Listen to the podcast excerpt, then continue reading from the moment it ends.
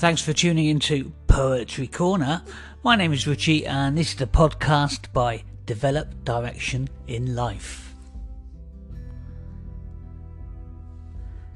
And as we sit here in the early part of February, one month on from all of those New Year's resolutions, I thought I'd share with you a poem I've discovered called Resolute by Michael Maller.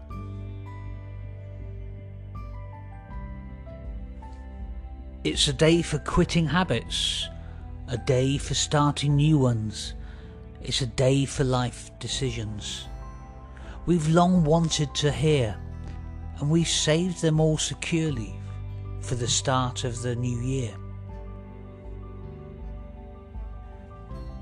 Yet January the 1st is only one year's start, and if by chance we miss it, it, is so long to come again, so why, of all the times to start, did we decide on then?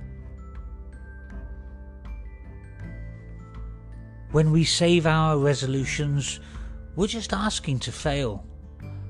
Ask you any addict who long has wished to quit, or better yet, the ones who have found some success in it. If there's something worth the doing, don't save it, sit and wait. If there's someone you want to be, don't put it off or hesitate.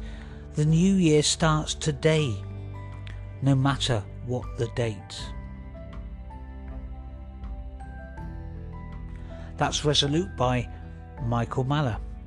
My name is Richie, and this has been Poetry Corner, a podcast by Develop Direction in Life. Take care.